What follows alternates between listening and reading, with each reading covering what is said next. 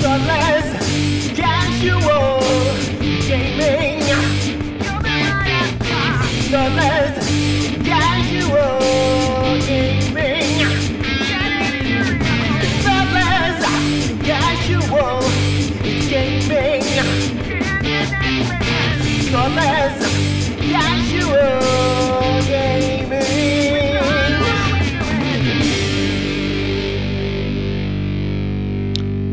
Hello, you are listening to Thoughtless Casual Gaming with Brett and Jace. We are a Geelong based gaming podcast where we play games badly and then talk shit about them.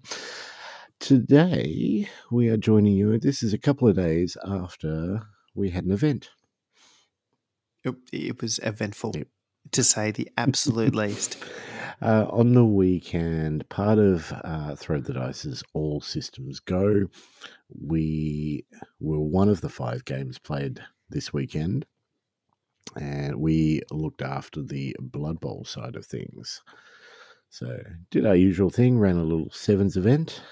So, if you're at all interested in Blood Bowl, keep listening. If you're not, probably not the episode for I you. mean, keep keep listening anyway. Like, don't don't let me discourage you, but also be fully aware what you're signing up for here.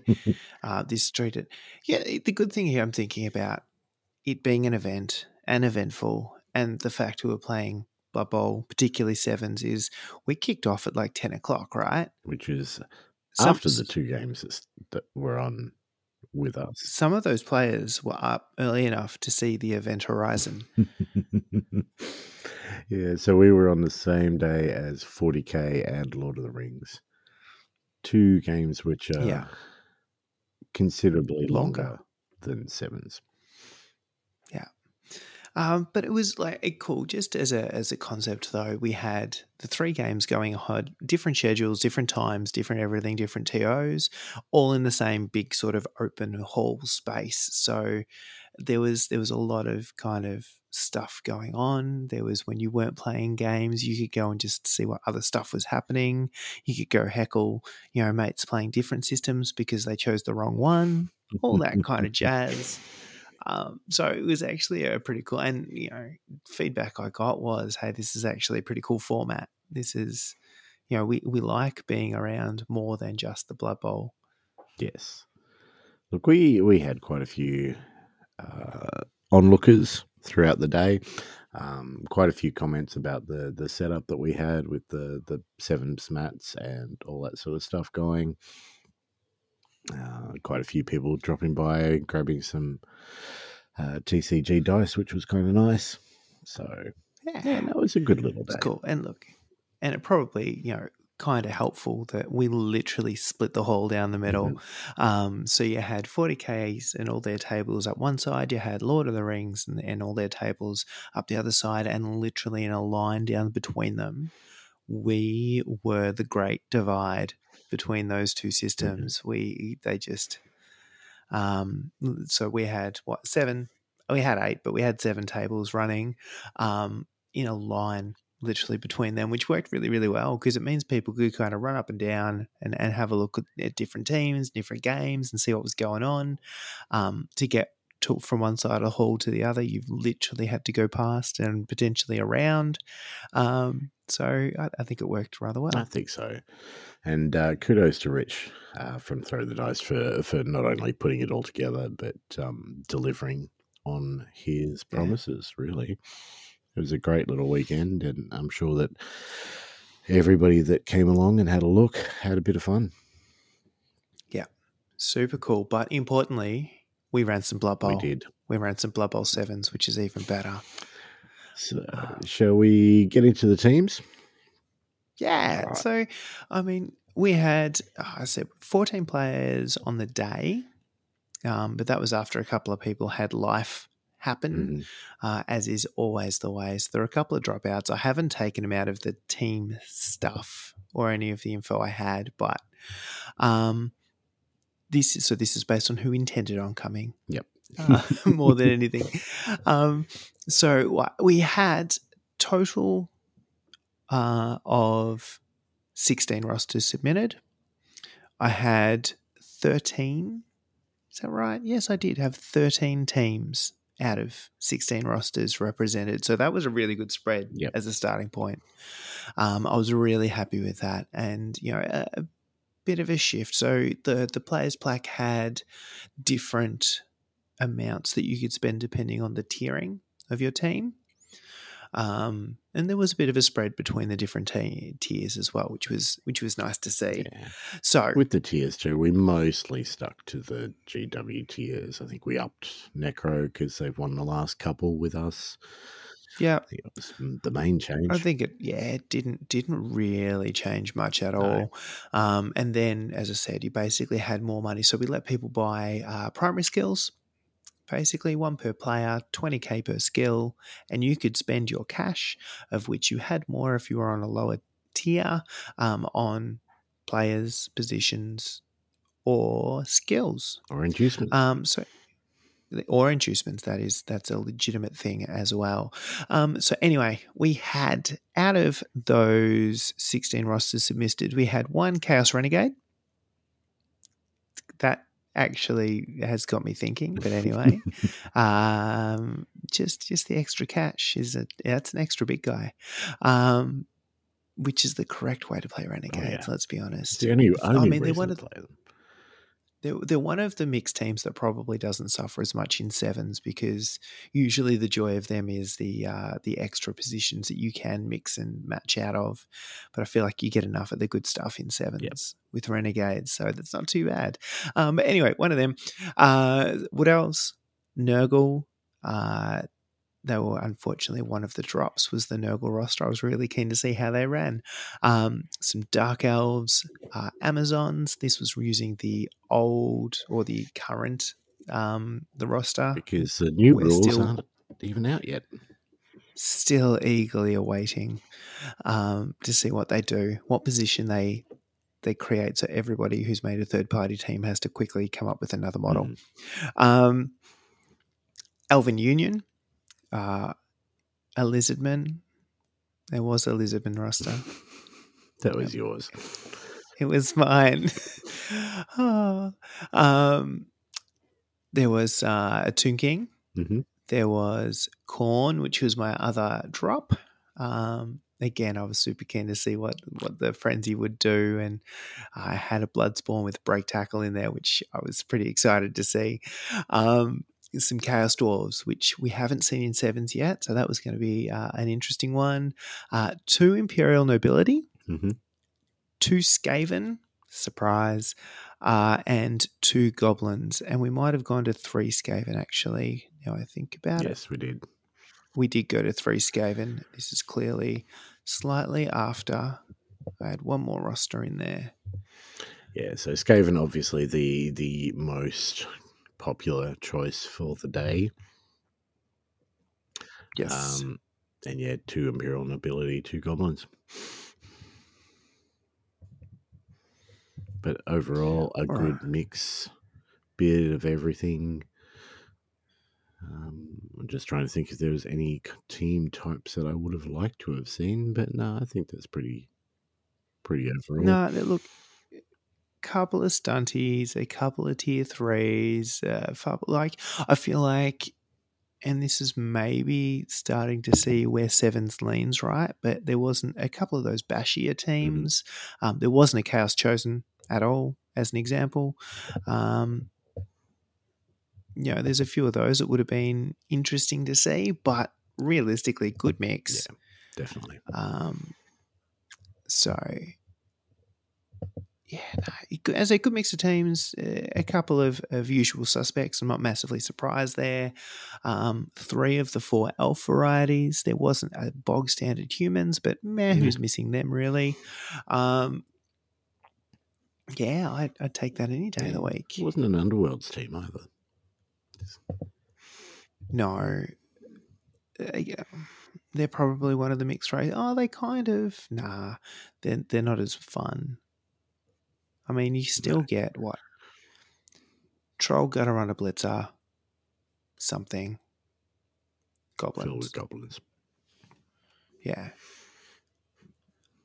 Nah, not the worst. No, definitely not. Definitely. I mean, they're they're one of the most popular, I believe, overseas. But uh, I don't think we've seen an awful lot of them around here for a while. No. Not for a, a Uh, season or two, anyway. But yeah, so yeah, 16 teams, Khorne and Nurgle, uh, two of the teams de- I desperately wanted to see did drop out, um, which left us on 14 players for the day, which being an even number meant that Jace couldn't play his Lizards. I was so excited. I was, I was. Anyway, um, we will move on. Uh, no, look, absolutely fair. Like life happens. So, not at all begrudging people. I was, you know, waiting to see if someone else had car troubles on the way there, um, th- to see if there was a chance to jump in. But that is the the fun of organising these things. Um, I'd much rather that than give someone a buy round. That that wouldn't No, have been no, fun. not at all. So then we come to the skills. Um, and interesting. So I mean, most people, like almost, uh, uh, almost everybody, right, ran basically filled up their roster. They're they're kind of almost basic 600k roster, and then chucked in a skill or two. Mhm. I think we averaged about three skills per team, um, with some some notable exceptions. Uh, you know, for example, the Chaos Renegades decided to spend all that juicy cash on another big guy. Um, correct in every sense of the word. Um, I mean, you buy one big So- guy, it gives you about four or five skills in itself. Yeah. Um, so there was there was a big and look realistically it was we only allowed primary skills, which I think was a, a nice change from the last one Mhm. because we did not get the leader spam. I think we only got a couple of leaders, maybe two leaders. Um, and then so we didn't get that. We got the standard block dodge Yep. in in spades. So there was like about 14 block options taken, um, which almost doubled the next most popular. I think dodge and guard at like seven and eight times they were taken. Um, and then then a really good mix between I mean sure hands, great every day of the week. Um, kick, I love kick. yes. Absolutely. In sevens too. is such Oh, a good skill. Like even even 11s, it's my go-to first skill pick because it just gives you so much more control. Yeah, just and, and when you know you've got space between you, you can play really offensively, really hard. If you get a nice a nice scatter on the ball, oh yeah, it's juicy. Um, what else do we have that was interesting? We uh, yeah, as there were a couple actually, a couple of the teams that dropped were the ones I was excited about. The uh, the break tackle Bloodspawn, as I Mhm. mentioned, would have been super fun.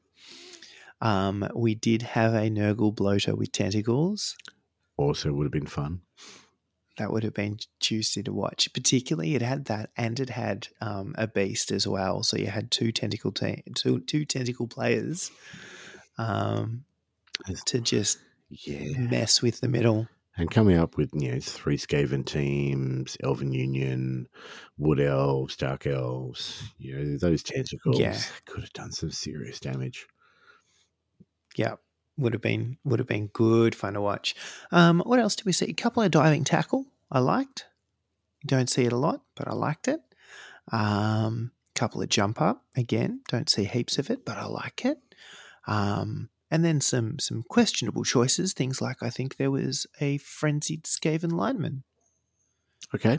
as as an example. I mean, sure, I it, go nuts.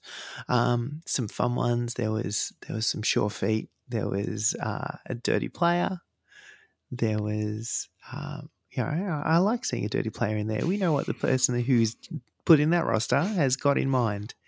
Um, and he is playing the numbers game.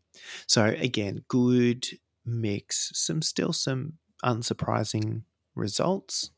Um, and you know whether that's good, bad, or indifferent, I'll let you decide. But I feel like encouraging people to mix it up is kind of what I like doing. Yep. So we'll see what we do for the next one. Um, but yeah, Great. And look, the other thing I'll say is that's teams and skills, right?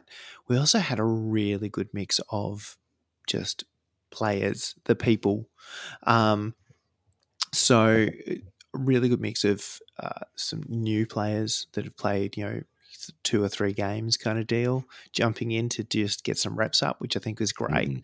Mhm. Um, uh, a bunch of guys from the local leads, but also a bunch of guys that have come down from previous Thornton's Bowls um, from from Melbourne and around as well. So it was good to see and, and mixed up. And you know, a bunch of the guys were going to um, other tournaments this month. So you know, I feel like it was just people getting in some some reps and some throwing some extra block dice and feeling it. But it was really nice to have just a mix of experience and a mix of uh, location, um, and just to see how everybody did just mingle and chat and like it's it's one of the things I love about this game so much is how like it's still a tactical game but how laid back and friendly and just inclusive everybody is um it was it was just a really cool day to to hang out and chat Yeah, no, definitely. Um, and yeah, like you said, really good to see some of those players, especially when the big V's on in two weeks. And I mean, they're what are they, ninety plus players? 93 players i think for that. So a lot of those guys that were there, and especially traveling down from Melbourne, will be playing at the Big V. So, which is two days that's a whole weekend off. Mhm. how, how do you get how do you get permission for that kind of thing? Um yeah, I'm hoping to get up there for half a day. two days of 11s that would absolutely destroy me. It'd be amazing. I would die but it would be worth it. Um yeah all right. Um so anyway that was kind of the the setup going in we got 14 players we've got a good mix of teams we've got a good mix of skills we've got a good mix of experience levels um, and we have exceptionally enthusiastic uh, people coming in to, to roll some dice uh, and put up with my shit. So from there do we want to give a bit of a rundown on on what happened Yeah, look, I'll give a, a bit of a rundown of each round. Um, so, round one, there were really no surprises in round one. So, we had Elven Union defeated the Goblins 2 to 1, Skaven defeated Amazons 2 0, Wood Elves defeated Tomb Kings 1 0. Uh, that was a low scoring game, though. Yeah, for Wood Elves. And Tomb Kings really that was that was That the, was the juicy match little there. grudge match um, yeah, Um, that was interesting to watch. Uh, Skaven defeated Skaven 2 1. So in round one, we not only had Skaven versus Skaven, we also had Imperial Nobility versus Imperial Nobility. oh the knob off The knob off, the uh, sword fight, Sword if fight. you will. Uh, that was a 2 0, 2 all draw. Sorry. That's a huge Yeah. score too. yeah, that was the biggest score of the the round, definitely. Uh, Chaos Renegades won, one defeated the Goblins, nothing, and Dark Elves drew with the Chaos Dwarves, one all. So uh, you know that was not a bad little result. That would have been that would have been a fun game to watch too. I mean, I feel like I, I feel like Chaos Dwarves in seven. I'm actually a little bit more interested. In 11s, they're a little bit eh. Um, they're too reliable, but you can only get four positions. Yeah, Hmm. Hmm, that that means you don't have a full line of ridiculously just reliable dwarves. yeah, very true. Hmm. Hmm. All right, moving on. Round two, we had Chaos Dwarves drawing with Imperial Nobility, one all. Then we had Imp- the other Imperial Nobility team drawing with the Chaos Renegades, two all. So, two rounds. Both Imperial Nobility teams are on two draws. It's consistent. I like it. Yeah. Uh, in what I thought was a bit of a, a surprise result, Skaven defeated the Wood Elves 4 0. Oof, this game. Let's just pause here for a second. I I watched a chunk of that and it was savage. Yes. And look, it wasn't you know, it, it wasn't one player completely outplaying the other. Um, I mean, they're both solid players. Both Liam and Val uh, are rock solid players, but there was a point there where casualty dice or you know armor armor was broken. The Wood Elves had for most of the game three linemen on the pitch. Yep. Um, the War Dancer got knocked out. He came back. He got knocked out and he stayed there for the rest of the game. Uh, the two catchers, Catchers. throwers, the other yeah, the other two positions out there, they were out for the game from the first drive, uh, and uh, effectively the way this played is uh, Val, who's playing the Wood Elves, would get scored against. He would receive the ball, he'd grab it, he'd run backwards, Mhm. and then the rats would catch him. Because the rats can. And then someone would sack the whoever had the ball. A gutter runner would pick it up in the end zone, and then they would reset. Yeah.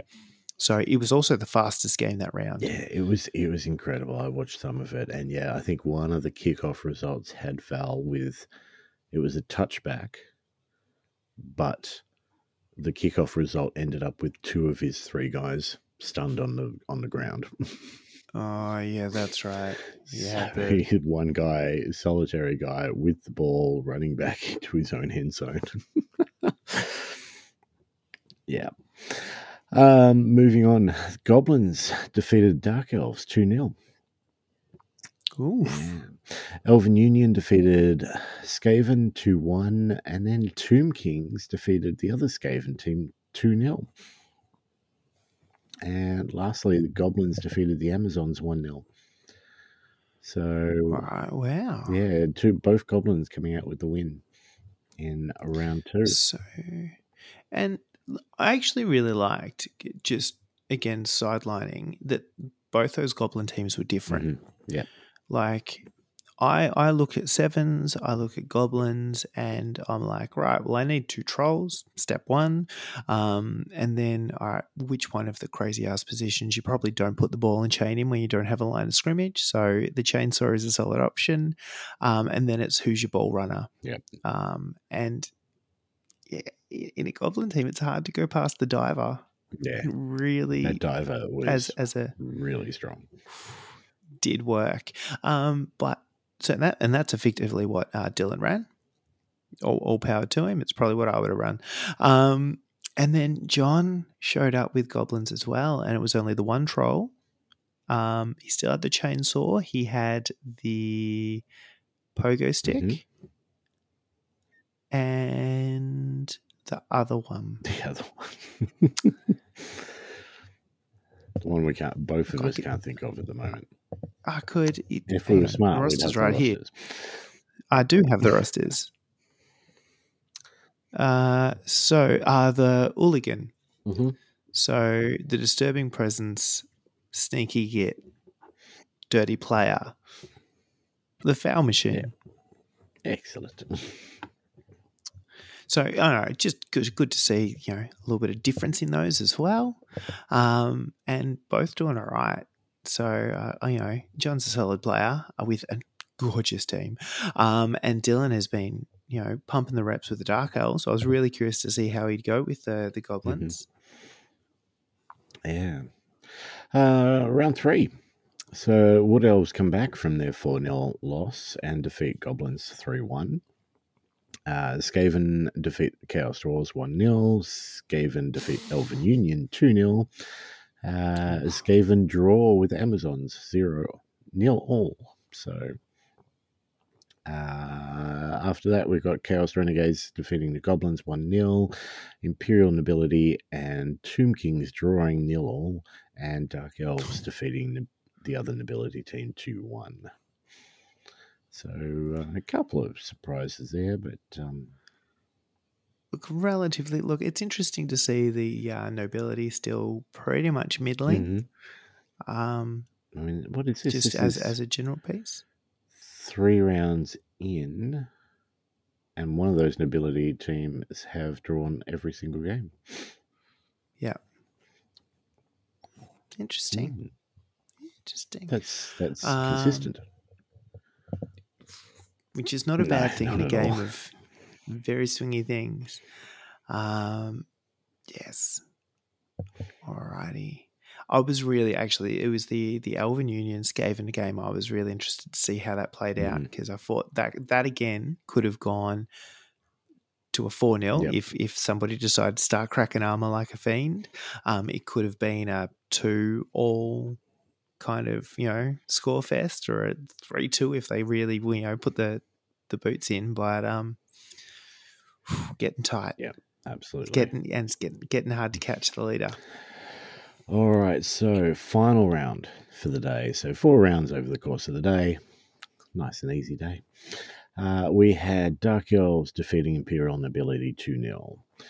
Uh, in what was the top table, Skaven defeating the Chaos Renegades 3 0. Uh, Skaven defeating Goblins 2 0. Tomb Kings drawing with Elven Union 1 all. Tomb Kings did some solid work with some of these faster teams um, drawing with Elven Union and drawing with uh, where are we? Imperial Nobility and defeating Skaven.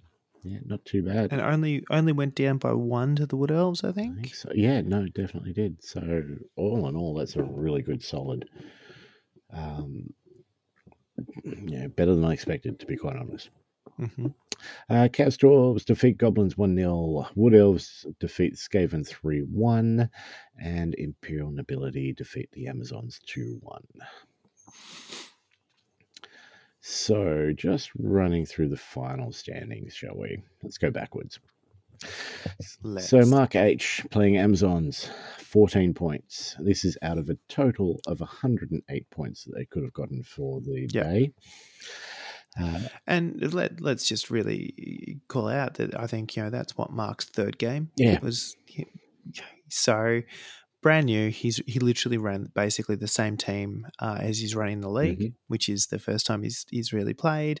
He just threw a handful of skills that we kind of chatted about on, on stuff to get to get a handle of it because obviously he hasn't played with any of them. So I think there was still a getting used to the game, b getting used to the team, c trying out a bunch of skills uh, for the first time. Um, and he was just a champ the whole day. So Absolutely. as much as he didn't, uh, you know, get results, um, hopefully he had yeah, fun. it was. That's it. which at the end of the day is its own result. Uh, 13th place, John, Goblins, 28 points. Closely followed by Dylan C with Goblins and 29 points. So the two Goblin teams, very neck and neck there. Um, Oswald playing Skaven, 35 points. Again, yeah, first couple of games. He, um, Yeah, just picking it Yeah. up now, and he's had one league game and one practice game before that, and that could be about it. Yeah. Uh, Ian, Imperial Nobility, 38 points, followed by Mark B with Imperial Nobility, 48 points. there you go. Jared, Tomb Kings, 51 points. Uh, closely beaten by Dylan G with Skaven, 52 points. Anthony Chaos Dwarves, 55 points. William with Chaos Renegade, 61 points. So that losing that final, it, we've seen it happen so many times. Losing that final top tier table drops you down. Drops you Unless Yeah. you can, yeah, you got to be able to pull some of those points. And uh, again, let's. The Renegades w- weren't a team that you would expect to do particularly well. It's terrifying yeah. potentially to line up against them, but they're not. They're not a tournament winning team. Start of the day, I wouldn't have expected them to be in the top team, uh, top table No. at the end. Uh, Marcus, Elven Union, 61 points. And then we get the top three. So Matt with his Dark Elves, 62 points. Followed by Val, Wood Elf, 72 points. And then out of the total 108 points, Liam Skaven, 99 points. So pretty much That is spot on. that is good. Yeah. Like even eh, you know, you, you you know you expect somebody to to be ahead at the end of the day. Like somebody's going to win this thing, right? But to be, you know, what twenty seven points clear. Yep. By the end, um, and to be that close to maxing out, that is that is a performance. Yeah. Look, if he if he'd lost that last game, obviously that would have dropped him down. Um, but yeah, what was it? Do, do, do, It was a three. It would have dropped him down. Would have dropped him down considerably. So, um, he what did he score in the last round? I think it was something like twenty five points. hmm Yeah. So, yeah, still would have kept him second, wouldn't it? Yeah. Yeah. and it would have depended. You know, it would have started talking about. Yeah. Um, yeah, and Liam with his Skaven, I mean, this Skaven roster was quite, quite deadly. Like he had seven players, six skills. Yeah. And yeah, he ran them well all day. Yeah, I mean, Liam is an old hat at the game. Um, he, he played a little bit, um, and I think he's seen sevens as a format where you can dash Mhm. pretty well, and he's just maximized that and just just played that game, Yep. and he's just stuck to the game plan every game, um, and and it's it's paid off for him. I mean, I feel like you know in in if games had gone differently, gutter runners had been murdered, it would have been interesting. Yeah, or you know, always the not even murdered, maybe just just sucked into some tentacles. um, Oh, my my Had- kingdom had- for Nurgle. a had a uh, a bloodspawn break tackle out and surf him. Um, you know, there's so many things that could have happened, but no, he just he stuck to the game plan um, and turn that around. I think you know, having a look at those final standings, Skaven, Alf, Alf, Alf. Yep. All tier one stuff.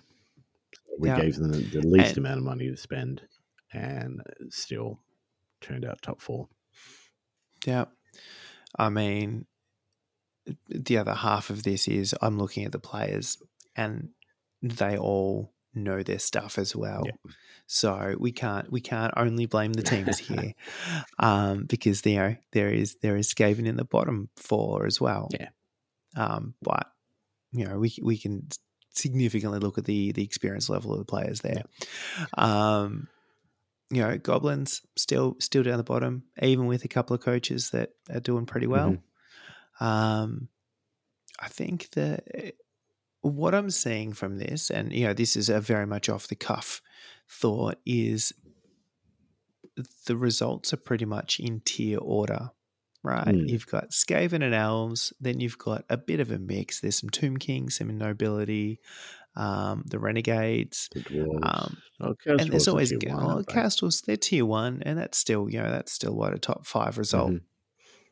You know, I think you know in that middle bit, you expect a little bit of the the tier one teams that didn't, the tier three teams that did like that thing, but the, it's a middle of the pack, um, and you know the only tier three teams that were, or you know, apart from the Renegades, which were the the show off here, Mhm. um, you know, the Goblins still sitting down that bottom of the pack. So, you know, there's probably a question there around whether we did enough to level the playing field or whether just the right people took the right teams for the day. I think we did good. I think it was the right think- people. Yeah. Yep. Let's go with that. So, those are the final standings. We ran a couple of other um, awards as well. So, everybody voted for their favorite opponent throughout the day. Uh, third and fourth for that, tied for third and fourth, pretty much, were uh, Val and Liam. So, to come top two and pretty much, you know, just shy of making best opponent is is obviously an indication of of how much fun people are having losing to them. And that can be hard, Yeah. right? Uh, first and second both got three votes from people for best opponent. Uh, at the end of the day, you know the the way we've always done it is that the person that comes lowest in the final standings will win that because obviously it's harder to be somebody's favorite opponent if you're losing every game. Yeah. Uh, if you're a salty bastard it's probably not going to be great for people. But if you can lose gracefully, I mean, the same way if you can win gracefully. But I, I feel like if you can, if you can take a licking and you know still make sure that your opponent's having a good game, um, and still you know be remembered mm-hmm. for the, the game that you you had fun doing, it's it's a good place to be. Um, so yeah. yeah. So Mark B with Imperial Nobility came second just because in the overall scheme of things, he did better than Dylan Carter with Goblins. So Dylan takes out the best opponent. Uh, we also did a coolest team award. So whatever people wanted to assume coolest team meant. Uh, but this was no surprise whatsoever. Uh, Dylan's Goblins with nine points came third. Uh, Matthew's Dark Elves came second again. That's two tournaments in a row that team's come second, and it's such a cool team. Uh, 18 points. Uh, but then, in a shock to nobody, John's Goblins, 32 points. Uh, and they just yeah. looked phenomenal. John, so, knowing full well that audio isn't the greatest medium to talk about a visual thing. Let's talk about a visual thing. Um, Big priority. that was so pretty. So, I mean, going back, Dylan's put some work into the goblins. Mm-hmm. He did a little display board for him. He had um, props there. He had a little bottle of tequila. He, he named them all the te- tequila slammers, mm-hmm. um, and all of them were named something relevant. Um, and he had a little bottle of tequila there and a little stand and, and all this kind of stuff. And he even like tried to find grass tufts that only like uh, that would match the color of the grass that you get of a plant that grows in the area that you get make tequila. he, he went next level, like. Um, so it was super cool to see him get some some credit for that one.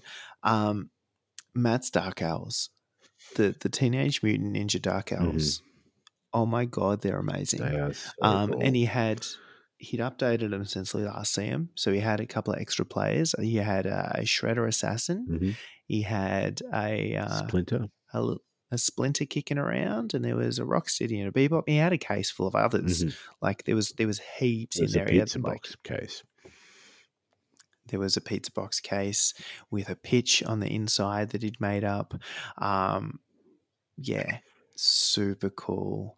Uh, and yeah, well deserving. He'd be well deserving of a, a coolest team award, mm-hmm. but definitely well deserving of the second place. John's Goblins, though. Yeah. Damn. Yeah, um, they they were something else.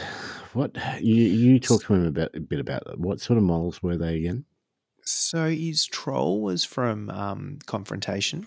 So old, out now out of production game um, from Rackham, who had very much their own style, their own aesthetic. It was really good. It was it was very different to, to everything else that was being produced at the time. Um, so the troll was from that. He said he got a bunch of models from a, a third party company that had basically tried to do alternate models for for the confrontation back in the day. So we got a bunch of them. Um, there was some 3D printed bits and pieces in there, but he'd converted everything. He had, you know, changed things like he'd 3D printed a chainsaw so he could stick that on a goblin somewhere, and he'd he'd given his his pogo had like spring skis, but they were actual springs, so he kind of sprung a little bit. Um, so all of this going on, um, and on top of that, the jerk decided to paint checks. Yep. Black and white checks on them. Um, and they gave it because the confrontation, that kind of aesthetic was a little bit exaggerated. It was a little bit cartoony. It was a little bit, um, uh, you know, Jim Henson labyrinth mm-hmm. kind of Willy Wonka-ish in its Tim Burtonish almost in its proportions.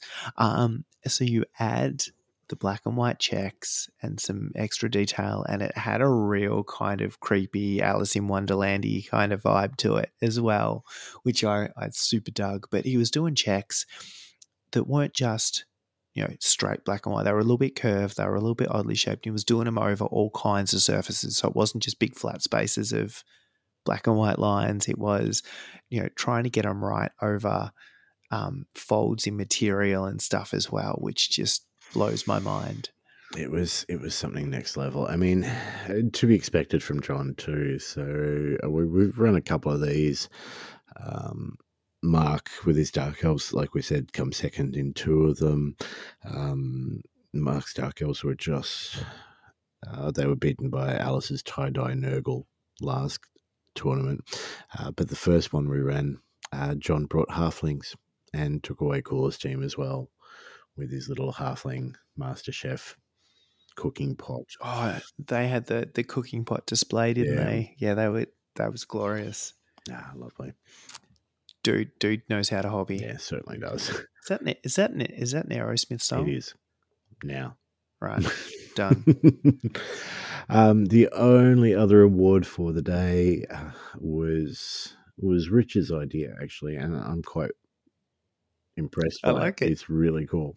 So you know, a lot of a lot of tournaments have a wooden spoon award for the person that comes last. Uh, you get through a couple of games in a day, you kind of know if you're in the running for a wooden spoon award, and if you really wanted to, you could probably Aim. aim for wooden spoon. So to stop people aiming, the average as fuck award was awarded in each game to the person that came top middle. So even number of, Also bottom, also bottom middle. They just no no so they it got bottom. 14 players so it was the person that came Yep. seventh so yeah. the So they were the top middle player, Yep. but they were also the bottom middle player. that would be eighth wouldn't it No, because the middle would be seven, so they have to be. I suppose anyway I divide fourteen by two. yeah Now I didn't pass math, so let's be clear. But there, if you if you're coming seventh, there are six people ahead of you, yes. and there's seven people behind you.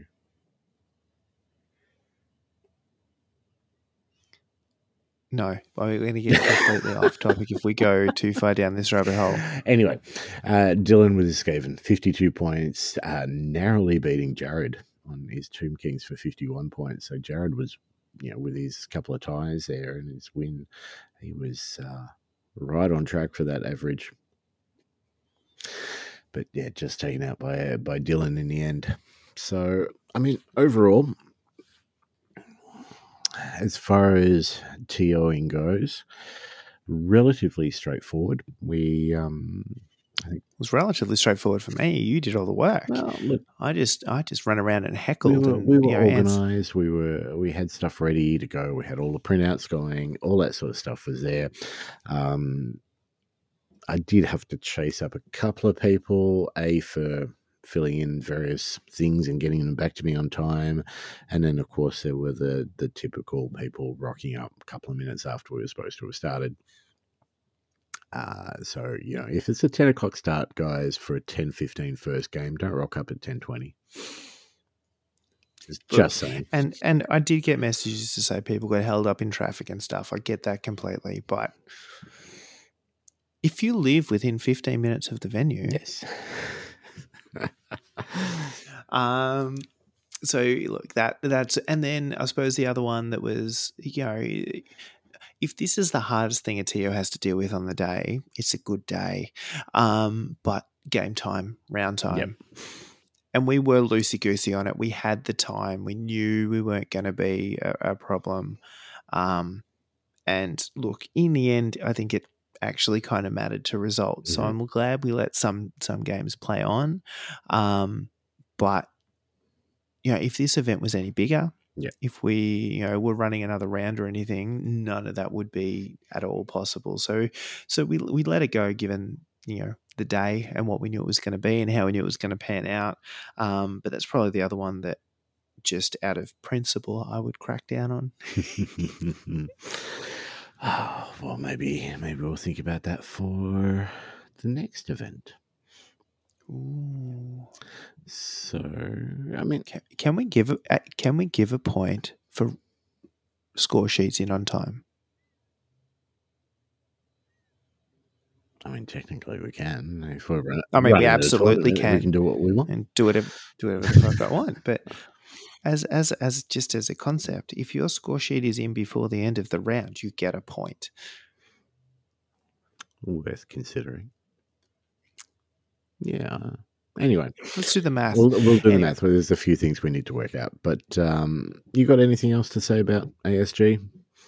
Look, the the couple of other cool things that I just would want to call out is uh, Rich likes to make a little bit of a spectacle and and a game of his his events. So at the start of the day, he comes up and goes, "Hey, I've got these party poppers. yes. How about?" I was talking to one of the players. How about every time somebody gets injured, um, you let off a party popper and I'll run over and I'll give them a chocolate. And then if they roll a 12 on this dice, they can also have a voucher to the store. It was a D12. So, you know, one in 12 chance that you you get a, a store voucher, which is pretty cool. And we sort of went, oh, how many of these party poppers do you want to let off? And he's like, no, no, no, I want it to be hard, but I want it to be something that happens. And we're like, all right, because you might get a few. Mhm. No, no, I think it'll be all right. So game one. I mean, 40k let off a couple of party Yeah. poppers.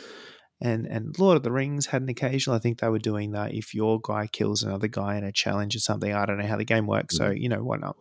Um, it smelt like gunpowder over the Blood Bowl tournament. It was just There were injuries after injuries after injuries. Let me. You keep talking. Keep talking about this. I'm So yeah, so I mean that was round one, and we had multiple a game. So uh, you know, two players. I, I I don't know if anyone missed out for a round. Um, 19, So, yeah. 19 casualties round one. There were three teams that didn't get one. There were two players that came away with three. um, and there were at least eight players that came away with diabetes. um, so we we had a little bit of a chat to Rich about after that because not only are we we chewing up all his chocolate and his party poppers, um, but yeah, each one of those players has a chance to win a, uh, a store voucher as well. Um, so we, we decided to limit it to the first casualty of a game. Um, so one per player per game, uh, and that would make it a little bit less bonkers. But There was still a lot What would happen? it was we were still burning through, you know, more than seven a game uh, around. Um, but what was cool, right, is that you'd have a party popper go off in the 40k area and there'd be this bang and people are just, yay. And then Richard run over with his bag of chocolate and his dice and stuff. And then you'd have one go off at the Lord of the Rings and, yeah, yay. And then, you know, run over with his bag of chocolate. And then you'd have seven go off in the Blood Bowl section. Was, yeah, yay. Um, and Rich and Nikki were running around with this big old basket, like it was basically like a washing basket full of chocolate. Um, running around with it was it was great. It just again added to the the atmosphere, just the fun, just the, the something else about the day. So I kind I really dug that. Um, he got his cardio up, which is a good thing. Um, and that was that was super cool. So I mean, the venue, there's food there, there's there's drinks there. You you know, it's a little bit out of the way, but it's a really nice space with some some great people running it and and you know great facilities. Um, the extra effort Rich went to to not only relocate the whole store, but then do the extra stuff during the day. Um, you know, he hand painted all of the first place trophies for all of the games. That was and there were super nice cool trophies too. Big old, you know, uh, goblin statues that he'd themed for each game as well. So there was a, you know, one with a sword and a shield for Lord of the Rings. There was something else, and then there was a goblin throwing a rock for Blood Bowl, which I, I thought was super appropriate. Um, I don't think Rich realized how appropriate it was until I No. told him. and it was it was perfect. Um, so yeah, look, it just it showed his maturity and experience um, in running events. Uh, it was just a really super cool atmosphere, and again, thanks to everyone for coming down and just you know supporting it. I suppose is the big thing for me, and just you know taking the day in the spirit it was intended. Yeah, absolutely. It's always fun for us to run these things because it's just Blood Bowl's just too laid back. My God, I am keen to roll some block dice though. Oh yeah, you're up tomorrow, aren't you? League I'm night so tomorrow. off tomorrow. Yeah. Yeah. I need updates, man. I need updates. Um, so what we might do is take a bit of a break, play some music, uh, and then we're going to come back with an interview with Liam, who came away with the win. Um, but before we do that, just quickly, you know, again, thank you to everyone for coming. ASG is done. We are already looking into the future. Thoughtless Bowl 3 is coming, and by God, I am excited. I don't think I've been this excited about any of our tournaments so far. Not this level. And like, it's going to be fun. yeah, we're uh, we're a couple of months out, and we have so much planned. Some things Yeah. that we're going to tell you, some things we might save for the day. So All right, stay tuned. Speaking of tunes, let's play some of them, and we'll come back and maybe we'll learn a thing or two about how to play this game. Cruised into a bar on the shore. Her picture graced the grime on the door. She, a long lost love at first bite.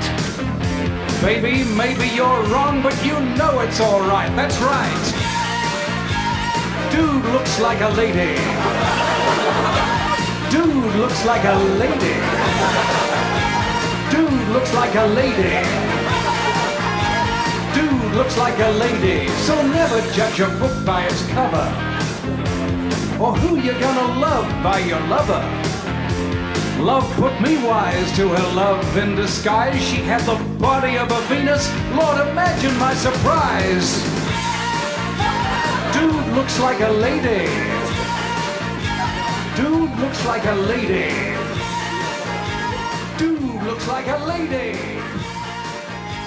Dude looks like a lady. and we are back. And All of us. this podcast just got a whole lot more quality. Um, that was a low bar for us to set at the beginning, but um, it's, I mean, it's it's, not better. it's not even double; it's like quadrupled. It is, yeah. Um, so we are now officially a, a triplet. Is that how this works? Um, no, We've we- it's like those yeah. little rabbits. Uh, yeah, we're swarming. Um, no, we've got with us Liam, who was the most recent, the ultimate victor of uh, Blood Bowl Sevens at All Systems Go. So he's come along. Welcome to the party, buddy. Thank you. Thanks for having me. Um, so I guess we know you a little bit, probably a little bit more than a few people listening. So it'd be just super cool to get uh, a real brief history in time. Where'd you come from? How'd you find Blood Bowl? How long you been playing? All that jazz.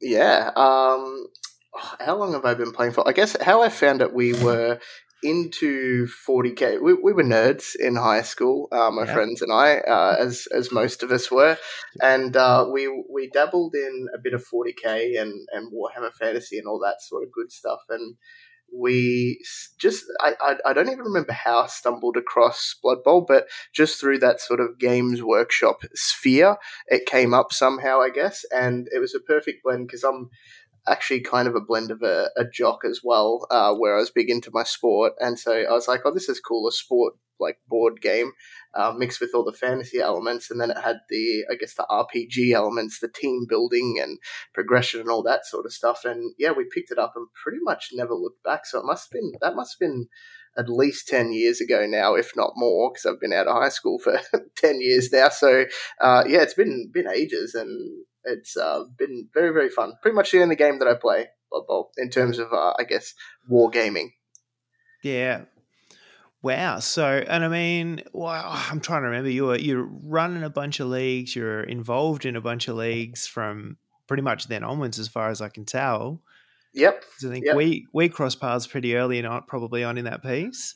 Yeah, that yeah, that would have been uh, probably I reckon. So we started a league just amongst kind of our close, close immediate friends, um, and then probably played a couple of seasons of that. Uh, just like I think it it must have been like maybe just five or six of us, and then after that we were like, oh, surely there's more people around uh, Geelong that want to play Blood Bowl, and uh, we just yeah kind of got the word out and uh, yeah I remember running into you into into Pip all those guys who just kind of uh, were like, "Yeah, Blood Bowl sounds fun," and everyone just started playing. I think we had for a while there. I reckon we would have had close to at least fourteen to twenty, somewhere in that range, where we we had uh, at its peak. Um, but then eventually, I think people just kind of lost interest and were were interested in playing other games and whatever else. But yeah, Yeah. for for a while there, it was uh, it was pumping.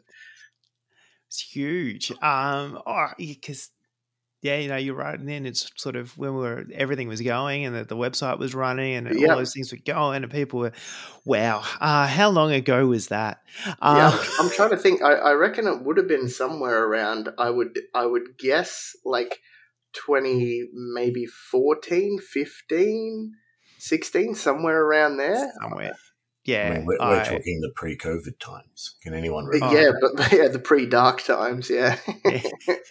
all those things. Um, yeah, sweet. All right, and so found Blood Bowl. That's pretty much all you're playing tabletop now. You're saying? Yeah, yeah, uh, yeah. I like uh, board games and and that sort of stuff. Just like you know, general general board games, playing those, and um, bit of bit of card games, Magic the Gathering, that sort of stuff. But yeah, I don't really play any 40k or fantasy anything. I dabbled in a few things, Malifaux, but yeah, don't really play anything consistently because Blood Bowl's kind of always just been front of mind. What else do you need? Exactly. it's all downhill from uh, from Blood Bowl.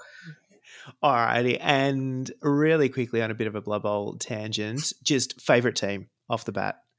Uh, I think it's either Skaven or Woodies. It's a toss up between those two.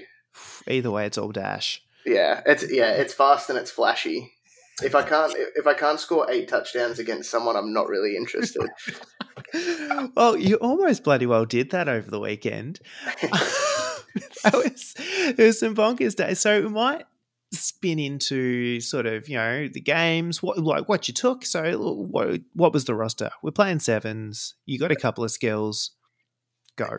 yeah, so so I did take Skaven, um, with the thought process being because that was only so the the weekend was only my second game of sevens. Uh, obviously played Blood Bowl a long time, but never sevens. And from my first game of sevens, it was very very different to uh, how I thought it would be uh, in terms of what I guess uh, was a good what what prioritize what to prioritize in a team, uh, and uh, I think speed was the way to go. And I was like Skaven are pretty cheap, pretty pretty fast, so I went with uh, a couple of gutter runners, a blitzer, and a thrower, uh, and then just filled up to to seven with the lineman. Uh, I was dirty and I took leader on the thrower. Um, then I took uh, block on both the gutter runners and a tackle blitzer. Yeah. So I Yep. think that's probably the difference to the. Uh, there were a couple of Skaven teams there. One went the Rat Ogre route, um, which I can never deny anyone a big guy. Um, and then I think the other one probably threw a bench in there rather than just loading up on skills. yep. But found found the skills were uh, worth it. Yeah, definitely. The uh, to be honest, I, I probably was a little bit lucky over the weekend, where the leader was uh, a bit more of a luxury in a few games than uh, a necessity. But yeah, the the blodging gutter runners, people didn't really know how to deal with them. Um, and uh, I mean, one tackle's always good to have. It was useless. It never did its job, but you know, in theory, it's good. The threat, if nothing else. exactly. Yeah. Go on. Uh, yeah, go away, Amazon. Dodge away from this, just in case. Exactly. Exactly. So having seven players in a sevens team and a team that can be as fragile as Skaven can be, were you ever missing like that extra bench player or was seven enough for you?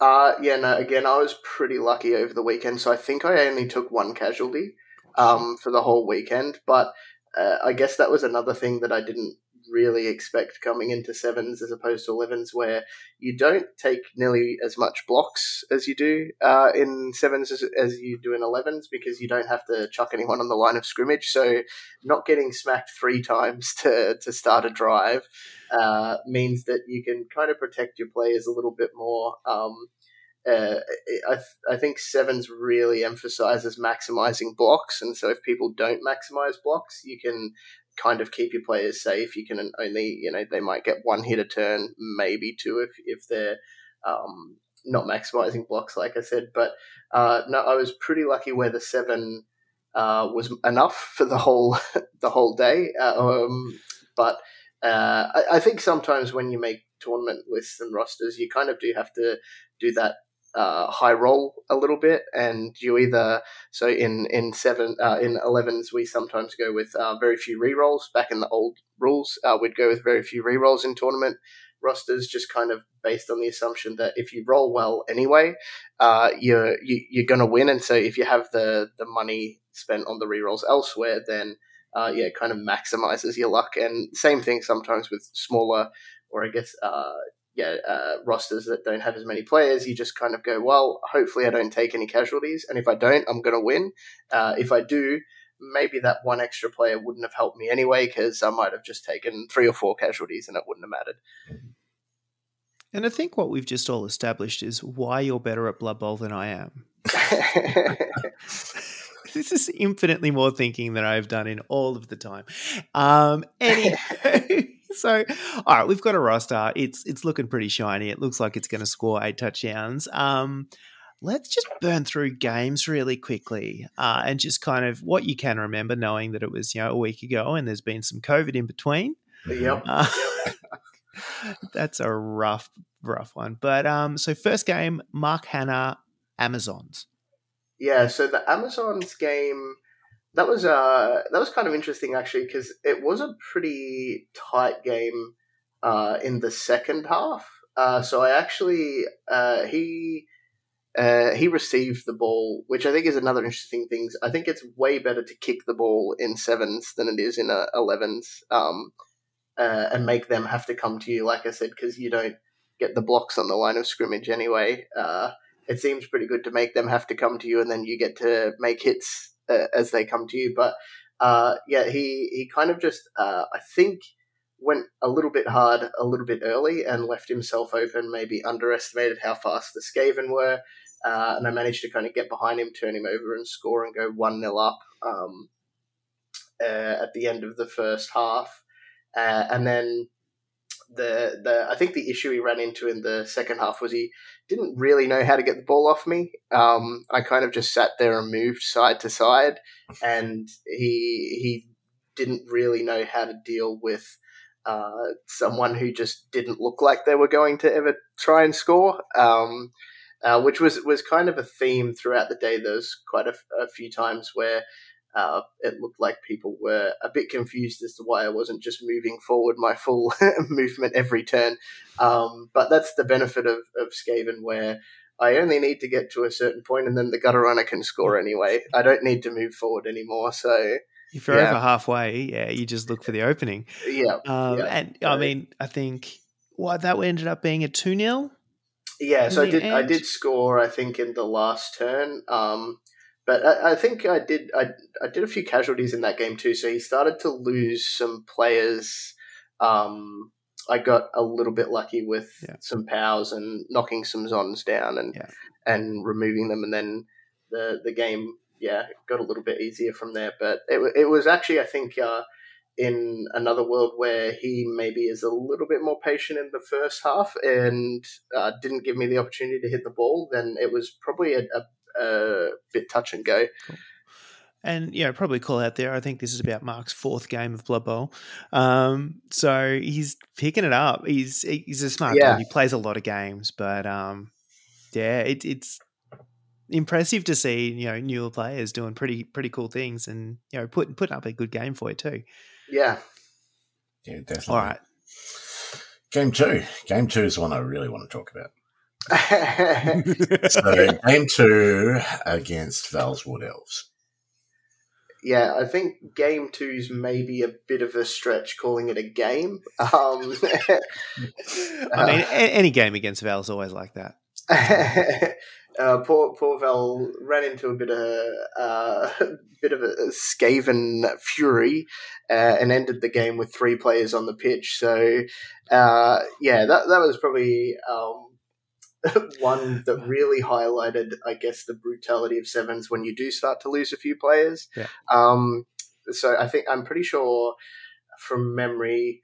Uh, I think I did one casualty, and then that next turn, Val actually double skulled his last block of the turn, and that player uh, got injured as well. And from there, because I had the ball, he was a bit desperate and he started to give me more and more blocks and then more and more woodies started to fly off the pitch. Um, so, yeah, it ended up not being much of a game. I think it was like 4 0 and I snaked a, a pickup to go 5 0 up um, in the end. But it, that, that one for me probably really just showed how tough it is to play woodies in sevens, just given the limited amount of cash that you have. So I think he had uh, one skill on his war dancer, which was strip ball, uh, yeah. which I didn't, which I, I definitely didn't hate. I thought that was really good. Uh, but then that was basically all his team had. I think he had a couple of throwers. Um, and I think really the only reason he had throwers is because you just had the money to make your linemen throwers instead of linemen. Otherwise, it's just all linemen. So I did look at trying to play Woodies because uh, I thought they would be fun with the war dancers, but yeah, they're just so so expensive that um, it gets really hard. And uh, yeah, that that probably shows the uh, I guess the other side of how my my list could have gone. Where if you just have one game where you take a couple of, of casualties, you you just fall apart. Yeah, yeah, that was. I mean, that was definitely that was a match to watch. It was a 4 0 result in the end. You got two, the two casualties, kept him to obviously got the point for the perfect defense as well. Um, I think I came along and had a watch while you kicked off to him. I think it was a touchback, but also a pitch invasion when he had three guys left. Uh, yes, that was. Yep, that did happen. Yes, so it was.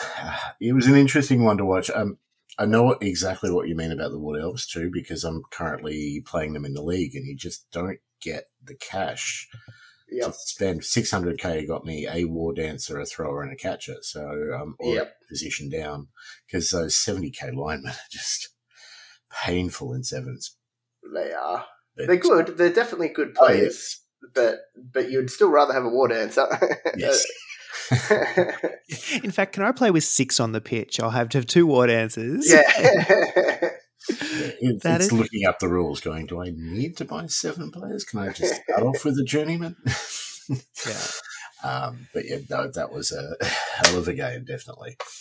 Uh, that was that was a rough one. It was it was fun to watch. Just and you know, Val took it like a champ, but he damn, did. it was yeah. It, it does show just how brutal. Um, Oh, There's also a blitz in that game as well, just to really rub salt in the wounds. The ball was in the middle of the pitch. There was a gutter under underneath it. There's a, there was a gutter under and a cage, uh, the the semi cage around the ball, and the the poor guy just yeah didn't really get yeah. to play a game of Blood Bowl. to be honest, I, I was watching him grab the ball you know, when you were kicking to him after you'd scored for the third time and he's running backwards because he's yep. only got two guys standing and yeah, whew, and the gutter runners still get to him. Um, yep. Anyhow, let's let's stop rubbing salt in that wound. Uh, game three was Marcus with the Elven Union. Yes. Yeah. More uh, this, uh, this this was actually another really tight game. So um, I can't really remember what he had apart from the uh, blitzer that he had with Pro. Um, the which I thought was interesting. Like Pro is a pretty good skill, uh, particularly in 11s. It's it's really good and it's taken in a lot of tournaments on um, uh, quite a few different players in different teams. But uh, I thought that was interesting in sevens as well because I guess it gives him quite a bit of versatility. He can use it on anything he wants. Um, but it was definitely the sidestep that was the most annoying part with the the Elven Union Blitzer. Um, hitting that guy was uh, yeah, very very tough. Actually, I don't think I mentioned I did have two two linemen that were skilled as well. So I had a block lineman and a wrestle lineman, um, and that was the wrestle lineman's game to shine because uh, Marcus played played really well and and positioned his uh, blitzer in a lot of very awkward spots. But my MVP wrestle lineman could just come in and uh, wrestle him to the ground, and then he couldn't sidestep to wherever he wanted to go to. So. Um, yeah, I think that was another game where he just maybe underestimated how quick the Skaven were, and it allowed me to again get behind him um, and, and, knock the ball free and, and manage to turn him over and, and score. And I think was that two 0 as well. I actually can't remember that one. Yeah, I, I think that was uh, kind of similar to the first, where I managed to turn him over towards the end of the first half and Yeah. uh, get away and score. And then the second half, he um, uh, but maybe could have tried a few more funky things to stop me from Yeah. scoring. When uh, I, I think that was probably uh, for both uh, game one and uh, game two, and probably uh, games three. Sorry, probably game four as well. Uh, uh, maybe just realizing, oh, I'm actually 1 0 down. Maybe I should just try some things that are a little bit harder to do to try and win the game or, or get a result from the game rather than just slowly lose it, uh, death by a, a thousand cuts Yeah. style. Um, And I think, look, it probably also speaks to defense in sevens is rough, right? You've only got seven players. You, Yeah. It's a you know not not a massive chance uh, or massive length between end zones, and you don't get to start with a line of scrimmage to, to start hitting things and, and all that kind of stuff as well. So I think particularly when people are playing, you know, edge teams and dashy teams, you, you can't just stall out. Yeah. So you have to really sort of think about how you're playing defense. It's, it's a tough one. Yeah, I think, and I think it goes back to an old adage that we sometimes play uh, play by, which is just trust your defense. So sometimes you're better off just score early, score in four turns or something, uh, and then just go, yeah, you know what, I'm going to score in four turns, but you're not going to be able to score back on me. I'm going to stop you from scoring. Whereas sometimes I think guys try and think that they they have to grind out, they have to score on the last turn for it to be a good drive. When as long as you score and the opponent doesn't, you've had a good half.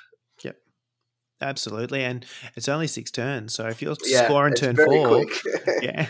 Um, damn. All right. So, and you know, Marcus is an old hat at the game as well. He plays a bit of everything, but he's been around around a fair bit as well. So, another rough one. And speaking of you know tough opponents, but maybe different lists. Game four, Will Hoffman with the Renegades. Yeah, That was a scary game, actually. it was a very scary game. It was pretty much exactly how you would expect. And I kind of did myself in because I actually spoke to Will before we played, not knowing we would play, and had let slip that uh, people had just been trying to rush a little bit too much against me, and I'd managed to get behind them and take the ball off them. So he knew that I uh, had done that to people and was actively trying not to do that. uh, but yeah, the three the three big guys were were just way scarier than I, I thought they would be actually. Because I guess from my first game in sevens, I thought speed would just be the best. Um, and that everything else was kind of secondary. Uh, but that game, I think, really showed me that strength five is still really, really good in sevens. Uh, you've got limited skills. It's harder because the players are kind of just all, all in a scrum sometimes. You, you can't really get those one die or two die blocks to knock uh, big guys down. Um, but uh, yeah, that was a scary game that kind of just. Uh, he, he had a. Uh, a bad turn where his two of his three big guys uh, rolled ones, so they didn't do anything. Uh, he still actually uh, did a decent job of um, protecting the ball. He could have done a little bit of a better job. He there was one player that he moved in one square wrong, uh, which allowed me to dodge in for a four plus and two die his ball carrier with a, a gutter runner. Uh, but the objective was actually just to, even if I, I just pushed his ball carrier, uh, I was pushing him into a one die block with my blitzer. Um, and so I knocked the ball down from there. And uh, yeah, it was a bit difficult for him to get the ball back um, once it kind of hit the ground and his big guys started bumbling around. His troll was absolutely horrendous. It, it from that must have been probably about turn four, I think. And from there, I reckon it was lucky to activate for three turns after that for the rest of the game. It was horrendous. Uh, it did get left high and dry a few times because once it failed that first one, you don't really have the luxury of sending someone back to uh, to lend a hand to get him, yeah, to get him going. But yeah, that was that was actually a very scary game when uh, it was such a like an odd list, I guess, a, a weird list where it's Yeah. like, oh, okay, three big guys, let's see how this goes. Um, and yeah, I, I think there is a world where if he rolls a little bit better, that game was uh, a, a draw or maybe even a loss. Yeah, it was it was a cool list. It, it got me a little bit excited about the idea of renegades and sevens because, uh, from memory, it was the the ogre, the troll, the minnow, and the dark elf. Yep. I think the dark elf got dodge as the the only skill he could afford after that, and just fill out Yep. with linemen. But three strength five and three good strength five players, yeah, Yeah, and still a dark elf. Um, I think he I think he could have he could have played it a little bit differently actually. Now that I think of it, because he he probably uh, tried to use his big guys as part of the cage a bit more than I would have. I probably would have actually just been running my big guys into rats and saying to the rats, "Well, you either have to try and hit me, which is going to take you know quite a few players to to commit to give." Uh, two die blocks, or you got to try and dodge away from me, which you know eh, there's only the gutter runners that you're really going to want to do that with. Um, and otherwise, the the big guys are getting hits with mighty blow and hopefully removing rats. So uh, he maybe could have played a little bit differently, um, but I mean, hindsight's a wonderful thing. obviously, 2020. every so- time. So that that one was a 3 0 win. Um, but I think I came across, would have been at least halfway through turn, uh, through the first half, and it was still a nil all game at that point. Yeah. There was uh, I- some panicked looks on, on both your faces, I think. I think I think it was uh it was a last turn score in the first half for me, uh, and then I scored in two turns in the second half just to go two 0 up, Mhm. and then from there he obviously had to try and do something, and uh, that meant that his dice rolls were getting a little bit harder and harder to do, and yeah, I think I ended up just scoring a third that really didn't mean much um, in the context of the game. Yeah. But it means something in the overall scheme of things. I mean, you went 11 touchdowns for the, for the day, five casualties, uh, but more importantly, f- all four perfect defenses. So you didn't have a single touchdown scored against you. Yeah, I don't like people scoring against me. But in, in sevens with an all strength three or less team isn't a mean feat as well. So I think there's you know there's there's some definite props in that one. Um, when Thank you. I mean you're playing mostly elves or Amazons, they're basically elves, right? So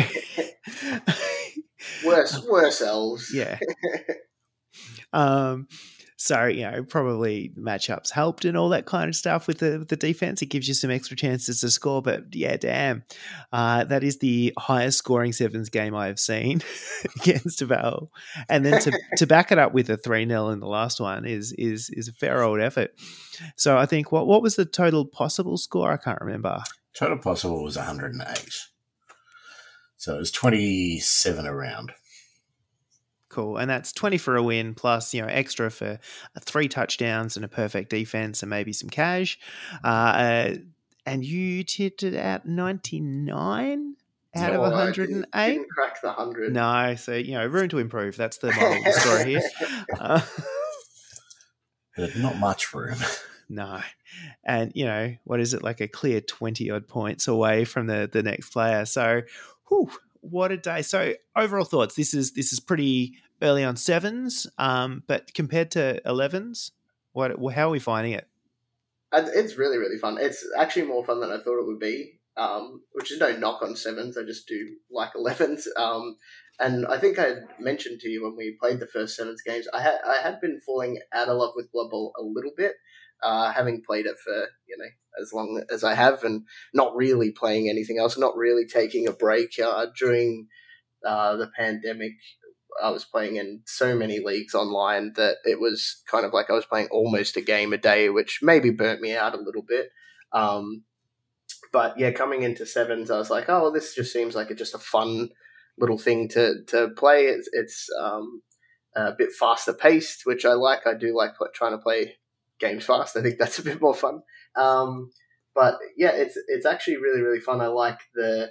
Um, I- think it's in a way it's almost a bit more punishing than 11s um, with no rerolls. Uh, I think your positioning your positioning obviously matters in in 11s as well, but your positioning in sevens is is really really important because you don't uh, have the the players to recover.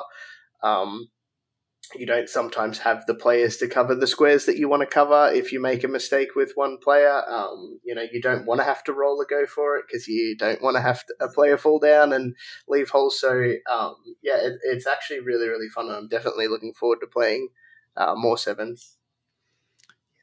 Love it. And overall thoughts between, you know, you don't don't just lay it on us, but um, you know, thoughts of the day, the tournament, the pack, what you might do differently, what you liked. Uh, it was all it was all actually good. It was uh, the all systems go was actually really really cool. I didn't realize how much I'd missed that kind of conventiony uh, or just having everyone kind of in a big hall playing games. It's a really really cool feeling if people haven't done that before. I'd highly recommend just going to, even if you don't play, just go to a tournament for a game that you like and just kind of be in the atmosphere. It's really, really fun. Um, I, I, remember going to CanCon a few times and playing Blood Bowl there, and, and just, you know, it's fun finishing your game and then walking and going to look at someone's cool, you know, 40k army or Lord of the Rings army or something like that. So the, the, the whole day was really cool. The, the pack was um, fun. I like the pack and uh, the fact that uh, you, you, tried to promote the uh, lesser teams or the, the lower tier teams with a few more skills or a bit more money that they could spend. Um, uh, it didn't I, work. We tried. I, I, think it's kind of hard in sevens because you do like you're, you're already kind of handicapped. So I think sometimes people just want to play stuff that they're like, well, I don't want to not do anything all day, though. I think uh, Jono Jono played goblins, and I think he did okay in the end. From memory, I think he got a couple of wins in there. Um, so he he got one win from the looks of it. One win, okay. On that, but yeah, ended up. Uh, on a, let's just do this correctly. Ended up thirteenth. Okay, yeah. yeah. So didn't do great, but I, that was very much uh, him taking the team that he had. Right? He's like, yeah. "This is the team I've got. It, I love it. It. I've spent a bunch of time painting it. Um, I'm running in 11s, and I'm just going to put it into sevens. Um, yeah, and it is a very very nice team. So pretty. Um, yeah, and look, if if you're drawing or sneaking out a win in the day with with a goblin team, especially one that you you're not even really trying to you know optimize, um, you just just taking the cool stuff because that's what you've got painted. Absolutely, and I think you know with no limited inducements, no star players, you know, there's only so much. There's only so many skills you want to put on goblins, right?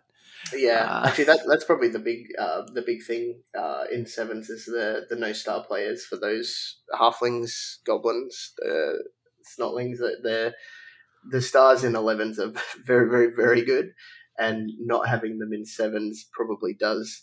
Uh, you're probably more if you if you do like Blood Bowl and you like playing both, uh, and you go to a, a an elevens tournament, uh, you probably more likely to play a, a, tier three team there and take a star, and then in sevens play something that's a bit more uh, a, a, higher tier and and try and have a, a few wins. So I, I, think there is definitely no reason why in this players pack I I reckon ogres could win mm-hmm. the tournament. Yeah, look, yeah. I want to give extra props too to John because he, he came with goblins um, barring the fact that he took away you know, the coolest team and all that, didn't make it to Thoughtless Bowl 2, but Thoughtless Bowl 1, he came along and played Halflings. So. And took our the, coolest team there as well. He did take the coolest team as well, but like loving the tier three love. Yeah, shout, shout out to Jono who goes to shout out to Jono's wife actually who goes lets him go to every Blood Bowl tournament that ever has existed. Excellent. Oh, I'm guessing we'll see him in a couple of weeks then. He, he chose well. Um, well played, John. Um, yeah, so I mean that that's kind of the the overall kind of thoughts and feelings and stuff that we want to get from you. But you know, it's just it's super cool to hear someone who's been playing Blood Bowl for however long kind of discovered sevens, new format. Tur- turns out the uh, you know the resume the, the skills are uh, cross they, they work right they're, they're transferable they are they are Excellent. No, look, thank you for joining us. It's really, really interesting. Like, like Jay said, like that, that transition from 11 to sevens, we've done it. We've been there. Uh, we've been harping on about sevens for a while. Uh, but also no, nice to know that we're not the only ones that, you know, yeah. It is something different to 11s and it's, uh, it's a bit of a special format. Nah, Definitely. That's it. And I don't have the attention span. Like I, I looked at the, you know, all the guys going to the big V next week and just, you know, the idea of two days of, you know, what, two and a half hour games, I would actually die. Literally die. Um, it, it, sounds amazing though. So you're off to that one as well? Yeah, so I, I think I'm playing in uh, the Cheeky V, which is the sevens tournament on the Friday. Uh, so I've been told. Um, so so that'll be interesting. Um, uh, and then yeah, going to Big V, which will be very very fun. I think if everyone comes, it will be up there, if not the biggest Blood Bowl tournament in a, that Australia's ever had. So um, yeah, that'll be really really cool. And shout out to to Johnny for yeah putting that all together. He puts a lot a lot of effort into. Um, a lot of different events uh, yeah. in uh, the Victorian Blood Bowl calendar. So, yeah, mad props to him. He deserves to have everyone come and it'd be a huge success. Absolutely. Yeah, uh, I'm not sure how he how he keeps a day job. Oh, we, we know how this could almost be his day job soon. I think we know how busy he is just on the sheer fact of, of how long it takes him to reply to any messages. oh, but yeah, no, right. I'm looking forward to that because I'll um, I'll pop in and, and have a, a cheeky browse on the Saturday. I am very much looking forward to watching not necessarily playing. I don't know if I could do the playing either, but hey, no, it's uh, you get you get there. This is this is probably uh, one of the the better ones to come into because uh, it's a bit of a later start in the mornings, and um, I, I, think the uh, the larger tournaments are always good to to have because you have uh, the different skill sets do kind of level out after a yeah, couple yeah. of games, and so you do uh, tend after... to play people that are similar skill to you. So yeah. it's always good for newer players to come along to bigger tournaments because you'll you'll get a couple of wins.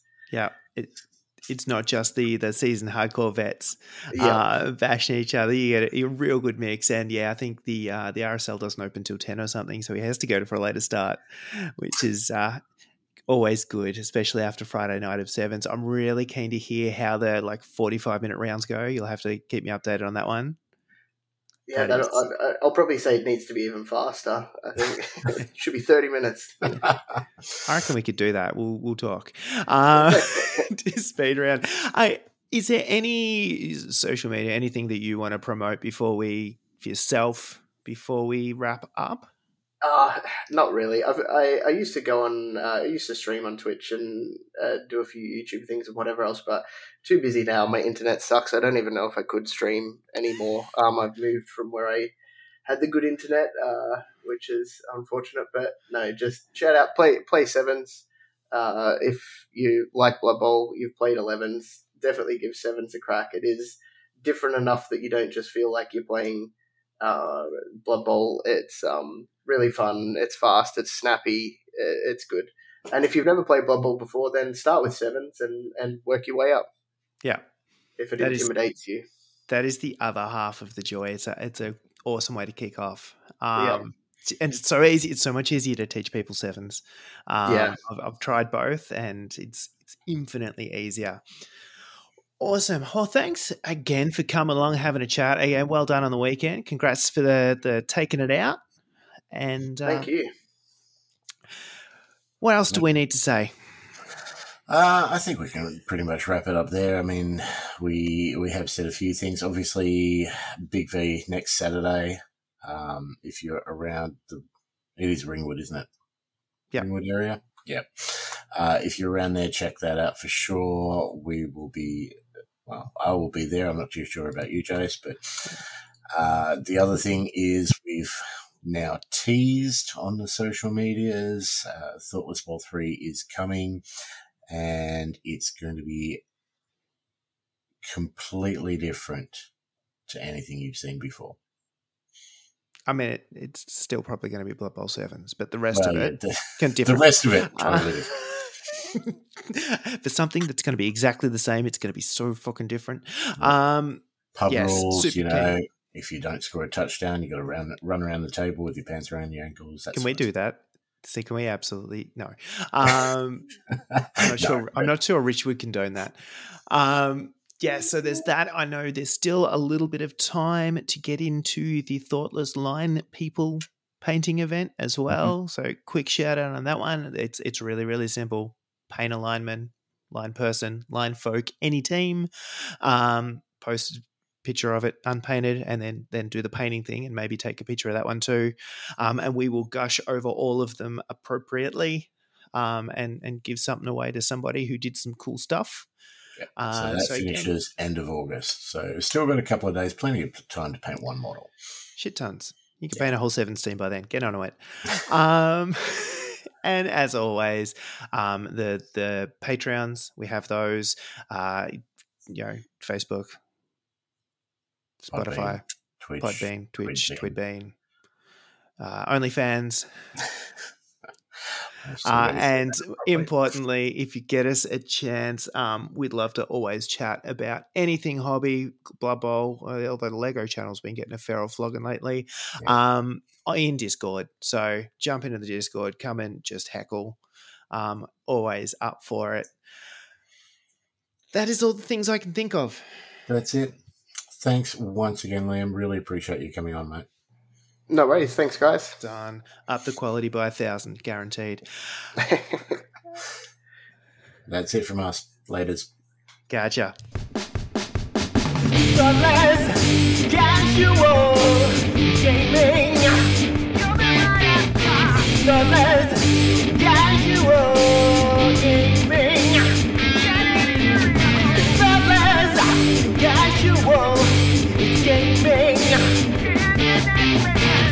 casual